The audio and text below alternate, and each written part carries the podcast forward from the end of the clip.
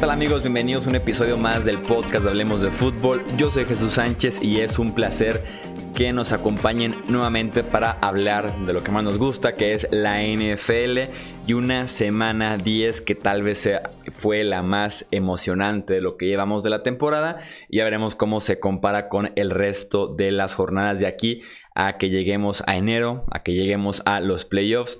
Tuvimos en el Monday Night Football tal vez el mejor partido de toda la temporada. Sorpresas en Tennessee, en Nueva Orleans, eh, en Cleveland, victorias eh, apretadas por parte de Chicago, de Tampa Bay, eh, de Miami también, una sorpresa por ahí con Indianapolis. Entonces tuvimos realmente de todo en esta semana 10 y es momento de platicar de cada uno de los partidos, de analizar lo que pasó en ellos y también repasar por si no estuvieran tan al tanto de todos los marcadores de esta semana 10. Nos arrancamos de una vez con los encuentros. Iniciamos en Tennessee, la victoria de los Titans 35 a 32 sobre los Kansas City Chiefs. 61 yardas por recorrer, 1.21 en el reloj, perdiendo por 5 puntos. Ese era el escenario de Ryan Tannehill y los Titans. Y lograron en 4 jugadas llegar a la zona anotación de los Chiefs para darle la vuelta al partido y quedarse con la victoria. Un partido en el que la defensiva de los Chiefs volvió a ser la defensiva de los Chiefs. 188 yardas y 2 anotaciones de Derrick Henry, eh, el corredor de los Titans. Patrick Mahomes vuelve de lesión y vuelve como si hubiera sido un día normal, como si nada le hubiera pasado. Tiene casi 500 yardas, tiene 3 pases de anotación, pero no es suficiente con esta eh, defensiva de los Chiefs que vuelve a ser preocupante porque su ofensiva está en el estado en el que ha estado tal vez la última temporada y gran parte de esta. Sí, no solamente la defensiva, sino la línea ofensiva me parece que está quedando bastante de ver. Está muy parchada y nos decía el linebacker que bloquea la patada final, que, no, que impide el tiempo extra les está tomando el timing, o sea, eso es, muy mecánico, muy predecible la forma en la que ellos se acomodan y preparan las patadas. Tuvo como cinco patadas el eh, Bucker con los Kansas City Chiefs y en la quinta, pues bueno, le adivinaron el tiempo perfecto y, ahí se acabó el partido. Eh, preocupante para Kansas, no por el nivel ofensivo, sino porque en defensa están peor que el año pasado y simplemente porque se les aleja ya casi por completo la posibilidad de una semana de descanso y esto significa que en postemporada tendrían que estar viajando. Así es, si la división se les aprieta, por lo menos en estos momentos no creo que llegue así de apretada al final de la temporada con los eh, Oakland Raiders. Em, los Vikings fueron a Dallas, se subieron a la espalda de Alvin Cook, quien registró 183 yardas totales en 33 toques y vencieron 28 a 24 a los Cowboys. Kirk Cousins tuvo sorpresivamente un buen partido en horario estelar y además como visitante. Pero yo me quedo con las decisiones del staff de entrenadores de los Cowboys que tal vez privaron a Dallas de la victoria el domingo por la noche. Presco que estaba teniendo tal vez uno de sus mejores partidos en la temporada y hasta de su carrera. Y cuando iban avanzando bien en la serie ofensiva que le pudo dar la vuelta al marcador ya en las últimas instancias del encuentro, Deciden de la nada correr con Ezekiel Elliott, quitarle el ovoide de las manos a Prescott. La serie ofensiva muere en ese instante y le quita a los Cowboys la oportunidad real de ir por la victoria en este partido. Dice Jerry Jones, el dueño, está muy decepcionado. Imagínense nosotros que tenemos que aguantar a Jason Garrett una semana más. Decía yo, si quieren correr tanto con Zeke pues mejor corran, pero a Jason Garrett, porque la serie ofensiva estaba funcionando y Dak Prescott estaba funcionando y Amari Cooper estaba funcionando, pero lo único que no funcionó era Zeke Elliott. Y por pura necedad y hábito y costumbre, deciden volver con él en segunda y en tercera y pasarla en cuarta y se acaba el partido. Fue, verdaderamente frustrante, un reflejo de que el head coach no está ni a la altura de la franquicia ni del equipo y que él es, mm, ni siquiera voy a decir un cero, es una resta lo que pueden ofrecer los vaqueros de Dallas en estos momentos. Es triste, bien por los vikingos de Minnesota que eh, la salvan sin su receptor número uno, Adam Thielen. Green Bay y Carolina nos dieron el primer partido en nieve en esa temporada 2019. Eh, si son amantes de la NFL desde hace tiempo saben lo emocionante que puede ser eh, un partido con nieve tan clásico de la National Football League. La defensiva de los Packers que detiene a centímetros de la zona de anotación a Christian McCaffrey con 0 segundos ya en el reloj para vencer a los Panthers 24 puntos a 16. Eh, los, los, Panthers que realmente dominaron todo el partido, que fueron tal vez el mejor equipo en el campo del Lambo Field, pero fueron dos errores muy específicos de Kyle Allen, creo, los que marcan al final de cuentas la victoria para los Packers. mm, un mal intercambio entre el centro y el quarterback cerca de medio campo que termina en 7 puntos para Green Bay y también una intercepción en zona anotación de Green Bay por parte de Kyle Allen, que obviamente le resta 7 puntos o por lo menos 3 puntos a los Panthers. Creo que estos dos errores podrían definir este partido que, insisto, los Panthers jugaron bien para hacer un clima adverso y también para estar de visitantes.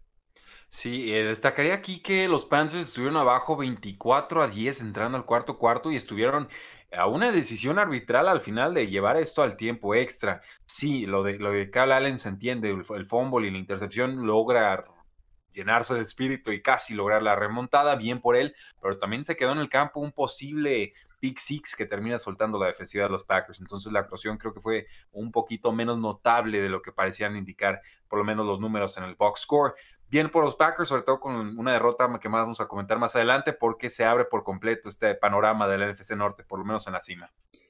La defensiva de los Steelers forzó cuatro robos de balón, incluyendo dos por parte de esta nueva estrella a la defensiva de Pittsburgh llamado Minka Fitzpatrick, que además sumó un touchdown para vencer a los Rams 17 a 12 me da pena, entre pena y tristeza, que esta defensiva de los Steelers no se juntara con aquellas buenas ofensivas de Pittsburgh, con las tres Bs, eh, Rodríguez Antonio Brown y Livion Bell, porque realmente hubiera sido un equipo completo, hubiera sido un equipo... ¿eh? Y Chris Boswell. la buena versión. Oh, era un crack antes de que lo cortaran. Imagínate esos equipos especiales, esa defensa defensiva y esas, eh, esa ofensiva. Realmente hubiera sido un equipo contendiente, realmente hubiera sido un equipo de hablar de Super Bowls, de títulos y demás, que siempre se quedó corto tal vez por ciertas imprecisiones en los playoffs y además porque su defensiva no estaba al corriente del nivel eh, de su ofensiva.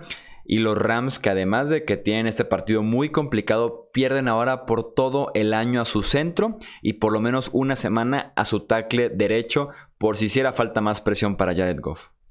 Sí, Chuy, en, este juego los Rams ni siquiera cruzaban la mitad de campo, convirtieron una de, de 14 terceras oportunidades, se vio mal Jared Goff, Cooper Cup estaba soltando dos pases, o sea, no estaba Brandon Cooks, eh, Robert Woods casi 100 yardas, Everett, pues también 8 targets, 70 yardas, o sea, todo justito, todo sufrido, todo con el peso del mundo encima. Y feo el partido de Steelers, sí, pero ganando con, con defensiva suficiente. Eh, no, no responden estos Rams. Y si tú me decías que con los Rams, con inicio de 3 y 0, eh, iban a estar igual que estos Steelers que se veían tan carizbajos hace apenas un mes o dos, eh, olvídate, ahorita tienen el mismo récord, si no me equivoco, tienen cinco victorias y cuatro derrotas. Entonces, bien por los Steelers, cada día se hace más barato su, su trade por Minka Fitzpatrick, soltaron su primera ronda del 2020 y cada victoria que consiguen descuenta ese valor de draft. Sí, los Steelers que además tienen un calendario sencillito en noviembre y diciembre y podrían empujar fuerte por eh, los playoffs.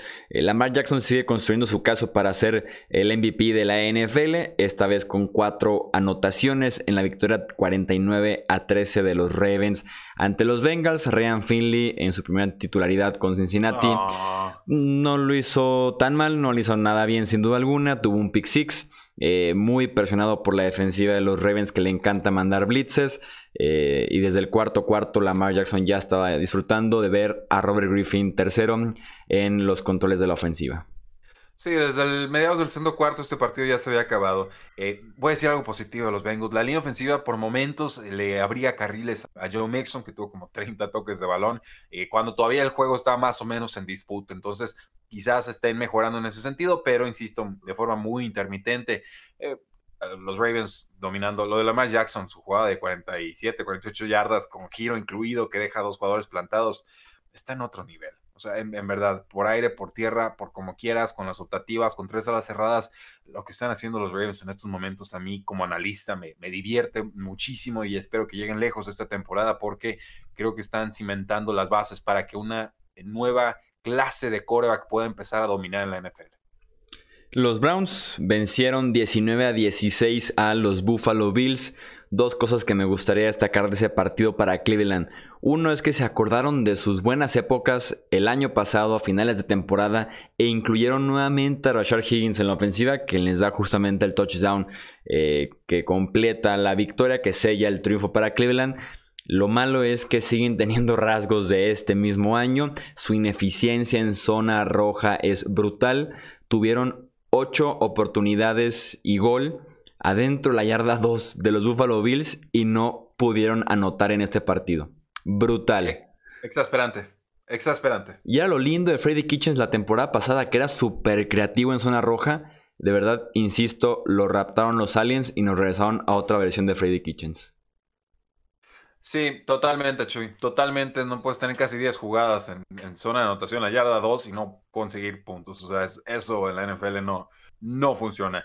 A Baker Mayfield hay que ponerlo bajo centro, hay que, apoyarnos más en el juego terrestre. El mejor jugador de esta ofensiva y quizás de todo el equipo se llama Nick Chubb. ¿Por qué lo, demeritamos? ¿Por qué lo descontamos? ¿Por qué metemos a Kareem Hunt, que jugó bien, sí, pero cualquier oportunidad que le damos a Kareem Hunt es una oportunidad que no le estamos dando a Nick Chubb? Y creo que los Browns en estos momentos no entienden que su ofensiva debe pasar por el corredor y no por el coreback, a quien todavía ven en plan superestrella y, que claramente ha, dado un retroceso, ¿no? Los Bills, pues vamos, no, no, no le habían ganado muchos equipos importantes, un juego cerrado, un jueguito eh, apretado, ayer falló, falló por ahí la, una patada a Steven Hauschka, 53 yardas, y antes había fallado una patada de 34, un juego que se define por tres puntos, creo que ahí estuvo la clave del partido.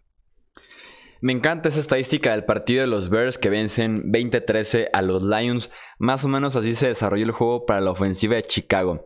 Inician en sus primeras cuatro series del partido solamente una primera oportunidad generada. Las siguientes tres series ofensivas del partido para Chicago, tres touchdowns. Ah, muy bien. Para cerrar el último cuarto, cuatro series ofensivas consecutivas de tres y fuera. en la que solamente generaron 46 yardas. Entonces se encendieron tres series a mitad del partido y con eso les alcanzó para vencer 20-13 a los Lions.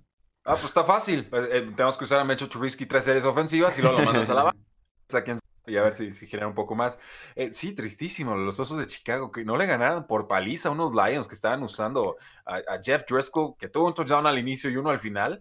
Eh, preocupante, en serio, ¿eh? Lo de Mecho Trubisky es por arrancones, o sea, nos da dos, tres jugadas que nos hacen pensar, ah, sí, ahí está el Mecho Trubisky el año pasado, pero el año, el año pasado era lo mismo, solamente que aquí ya lo desenmascararon. Eh, triste. Tenemos la sorpresa de la semana y probablemente la sorpresa del año en Nueva Orleans, donde los Falcons con marca de 1 y 7 vencieron a los Saints con marca de 7 y 1 por marcador de 26 ah. a 9. No sé cómo la defensiva de Atlanta se las arregló para capturar a Brice en 6 ocasiones. Creo que tenían una captura en el mes y medio que, había pasado eh, reciente de temporada esta sorpresa de que un equipo de 1-7 o peor venciendo un equipo de 7-1 o mejor es la primera vez que la tenemos en la NFL desde 1986. 33 años pasaron para tener una sorpresa de este calibre en la, en la NFL. Ah, qué bueno que me avisaron antes de meterlos en mi pick de Survivor, ¿verdad? Me fui patinando con otros 40 y quedaron 5. Híjole. Eh, bien qué coraje, Qué coraje. Sí, la verdad. Mira, ya antes me fui tomando vikingos contra los Buffalo Bills cuando eran favoritos por 20 y perdieron por 25, ¿no? O sea, no, pasa nada, esto ya es una, es una tradición. Si pierdes así, falló el proceso, digo, falló el resultado, no el proceso. Eh, bien por los Falcons, lo trataron como su Super Bowl, le pegaron seis veces a, Drew Brees. Yo decía al medio tiempo, bueno, igual hay que meter a Teddy Bridgewater a ver si nos da una chispita por ahí. Eh, ojo con Drew Brees, eh, podría estar lastimado, se estaba tocando la parte de la costilla ahí en el segundo cuarto y ya no, se, ya no intentó pases profundos. Fue exactamente lo mismo que pasó el año pasado cuando cayó sobre su hombro contra los Vaqueros de Dallas y después se descompuso por completo la ofensiva. De más, Michael Thomas fantástico. Creo que se equivocan los Saints yendo tan pronto y tan seguido con la Tavis Moore en vez de aprovechar a Alvin Camara. Creyeron que iban a ganar este juego de paseo y para cuando acordaron ya tenían que estar usando Alvin Camara por la vía aérea en el cuarto cuarto. Fue poco, fue triste, fue insuficiente y el peor momento para tropezar de esta manera. Se le viene toda la NFC encima. Los Jets vencieron 34-27 a los Giants en el clásico de Nueva York, gracias a la actuación individual de un jugador que hace un par de semanas estaban considerando cambiar. Y ojo, después de que le habían prometido, no cambiaron la fecha límite de la NFL. Ese jugador es Jamal Adams, quien registró nueve tacleos, dos capturas de quarterback, dos golpes más al quarterback, dos balones sueltos forzados y un touchdown. Sí, resulta que de los dos malos, pues el más malo era el que menos pensaba que iba a salir rana. Eh, hay muchas lesiones con los Giants, hay muchas lesiones con los Jets, sí. eh, cuatro touchdowns, tres entregas de balón, fumbles de Daniel Jones. Este tema de los fumbles ya líder en toda la NFL en, este apartado. Eh, es preocupante, en serio, que pues este, grupo, esta gestión, Pat Shermer, Dave Gettleman y compañía, no van a cambiar en la cara esta franquicia, ¿no? Entonces, creo que a final de temporada tendrán que verse muy seriamente en el espejo la, la familia Mari y decir qué clase de equipo queremos ser y si estamos dispuestos a seguir aceptando esta mediocridad o si realmente vamos a hacer una apuesta a futuro. Lo ponía en Twitter cuando pasó exactamente ese fumble y touchdown de Daniel Jones. Es el fumble semanal que, tiene Jones desde que tomó la titularidad. Y también casi siempre es fumble y touchdown. Tiene como una suerte muy específica para esos fumbles. Eh, es que no cuida la pelota. Eh, obviamente quiere, busca la jugada grande, ¿no? Y aguanta la pelota. La línea ofensiva no es buena. Nate Solder estuvo fuera del partido y se lo comen. Y ya lo digo, y es obvio, las defensivas lo están buscando de esa manera, no lo están buscando capturar. Están buscando atacar el balón porque saben que no lo aferra bien. Entonces, cuando la NFL huele sangre, van sobre ti sin piedad. Sí, Adams eh, fue directamente a arrebatar el ovoide. Son de esos que cambian de posición sin tocar nunca el terreno de juego, ni el aire, ni nada. Simplemente pasó de unas manos a otras directamente. Muy buena jugada el defensivo de. Una, una falta de respeto, hecho. O sea, esa jugada que le roba el balón, una falta de respeto. Los Buccaneers jugaron en casa por primera vez desde la semana 3 y vencieron a los Cardinals 30 a 27 con una anotación de Ronald Jones con menos de dos minutos por jugar para completar la voltereta de eh, Tampa Bay que otro partido de montaña rusa de James Winston. Kyler Murray estuvo ahí dando pelea durante todo el partido. Fue un excelente eh, partido por parte del quarterback novato de Arizona. Al final de cuentas, eh, Tampa tiene el equipo más completo alrededor de su quarterback. Sobrevive un par de errores de James Winston, que también viene con un par de eh, buenos aciertos en, durante el partido. Y tiene victoria Tampa Bay y rompe una racha de cuatro derrotas consecutivas que tenía. Eh, juega bien eh, Cardinals este juego. Yo creo que tuvieron que haberlo ganado. Yo di a Tampa Bay para ganar, pero eh, una intercepción temprana de, James Winston le da una cierta oportunidad a los Cardinals de adelantarse y por mucho en el marcador. Falló Kyler Murray dos pases, uno de touchdown, otro en una conversión de tercera y 14. por ahí una tercera y, y 15, pues no, en defensa, pues no les logran detener a, Ronald Jones. Y, eh, Patrick Peterson jugando mal, Chandler, Chandler Jones concediendo bastante, Max Williams suelta un, pase en cuarto down, o sea, toda una serie de jugadas que aisladas no parecían tener tanto impacto, pero las combinas en un juego que se resuelve 30-27 y creo que ahí estaba en cualquiera de esas jugadas el partido eh, para los Cardinals. Bien por Tampa Bay, finalmente tenían que ganar un rival que yo considero es inferior, pero eh, pues tendría que haber un poquito más de disciplina de Cardinals a futuro porque están dejando muchas oportunidades en el campo. Para cerrar la actividad del domingo, los Dolphins vencieron a los Colts 16 a 12. Es la segunda victoria consecutiva para eh, Miami, que se está alejando poco a poco de, esas, de ese gran sueño que tenían de la primera selección global. El Eso equipo pasa... del pueblo. Eso pasa por tener a Ryan Fitzpatrick como quarterback que sabes que te va a ganar uno de estos partidos. O sea, era obvio que iba a pasar con Ryan Fitzpatrick contra unos Colts que no contaron con Jacoby Brissett por lesión de rodilla y que Ryan Hoyer lanzó tres intercepciones. Eh, sí, Chuy. Pregunta seria, mitad broma, mitad en serio. ¿No hubiera sido mejor jugar a Chad Kelly que Brian Hoyer en este partido? O sea, estaba fallando pases en cortos, en zonas intermedias, en largo, aguantando el balón. Eh, o sea, no, en realidad nunca pareció haber una oportunidad clara para que los Colts se desmarcaran de unos Dolphins que al final terminan sacando el, resultado. Eh, triste, digo, yo creo que con Jacoby Brissett sí lo hubieran ganado, pero insisto, tiene un buen jugador, se llama Chad Kelly, ya confíen en él, es mejor suplente que Brian Hoyer. Eso, eso lo tengo muy claro.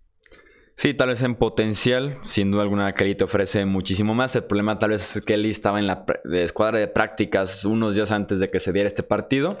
Eh, y eso compromete de alguna manera el conocimiento del playbook, la química con los jugadores, la práctica entre semana. Eh, pero parece que Brissett podría estar de regreso ya para el próximo partido de Indianapolis.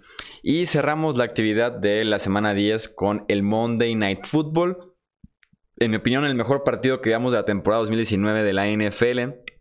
Victoria de los Seahawks 27 a 24, literalmente en la última jugada del tiempo extra. Tuvimos la mejor defensiva de la conferencia nacional contra el futuro MVP por 70 minutos. Eso ya te dice bastante del partido que eh, tuvimos, el partido que nos esperaba desde que ya hacíamos la previa en la semana. Un partido que tiene también siete entregas de balón, no fue bonito en ese sentido, pero que tuvimos jugadas eh, en el momento exacto, muy buenas, actuaciones individuales sin duda alguna destacadas, como la del pateador Chase McLaughlin, que al final de cuentas falla el, el gol de campo, la victoria en tiempo extra, pero que metió a San Francisco a esas instancias prácticamente él solito, un desvío de pase excelente por parte de Shaquille Griffin eh, y para darle a Seattle la oportunidad de una última serie ofensiva en tiempo extra, Russell Wilson comandando una excelente serie que parecía la victoria de tiempo extra ya y lanza una intercepción, tuvimos de todo en este partido, creo que entonces en emoción en nivel, en narrativa y también en implicaciones que tienen eh, para el resto de la campaña, un partidazo entre Seattle y San Francisco. Y, finalmente se resuelve más o menos como lo teníamos pensado. O sea, adelantada San Francisco, eh, Seahawks medio se pegaba, cerrado, cerrado, y al final una serie ofensiva de Russell Wilson, el MVP, para consolidarse como el gran favorito y, rompían el invicto, ¿no? Que era lo que hizo Lamar Jackson con Patriotas y ahora lo hace Russell Wilson con, el último invicto que quedaba San Francisco. Hablaste mucho del juego, para mí los momentos en los que se dan los, los fumbles y los regresos para touchdowns fueron claves, ¿no? Le, sacan el aire por completo al rival, pero yo más bien quiero ver este juego englobado en, en el contexto histórico de lo que ha sido esta rivalidad Seahawks-49ers pero también de lo que lo naciente, lo que está a punto de suceder. Yo creo que la forma en la que se dio este juego, Chuy, con Jimmy Garoppolo, con Russell Wilson, con grandes defensivas, con un equipo invicto y otro que le perseguía con una derrota más que, que su rival, eh, reaviva por completo esta durísima rivalidad de inicios de década y eso a mí me hace muy feliz. Eso es todo entonces por este episodio del podcast Hablemos de Fútbol. Recuerden que para que estén al tanto de todo lo que pasa en la NFL tenemos nuestro Twitter, nuestro Facebook y nuestro Instagram. Nos encuentran como Hablemos de Fútbol para que no se pierdan ni una sola noticia, gráfico, video, fotografía, lo que deban saber del universo de la NFL, los 365 días del año. También recomendarles nuestro canal de YouTube, publicamos video prácticamente todos los días con pronósticos, análisis, noticias, también de todo un poco en esa plataforma, un poquito diferente a lo que hacemos aquí en el podcast. También pedirles que nos dejen un review, que lo compartan con sus amistades amantes de la NFL para que estemos todos en sintonía y sigamos hablando de este eh, deporte y esta liga que tanto amamos. Yo soy Jesús Sánchez, eso es todo por este episodio y nos escuchamos en el próximo. Hasta luego.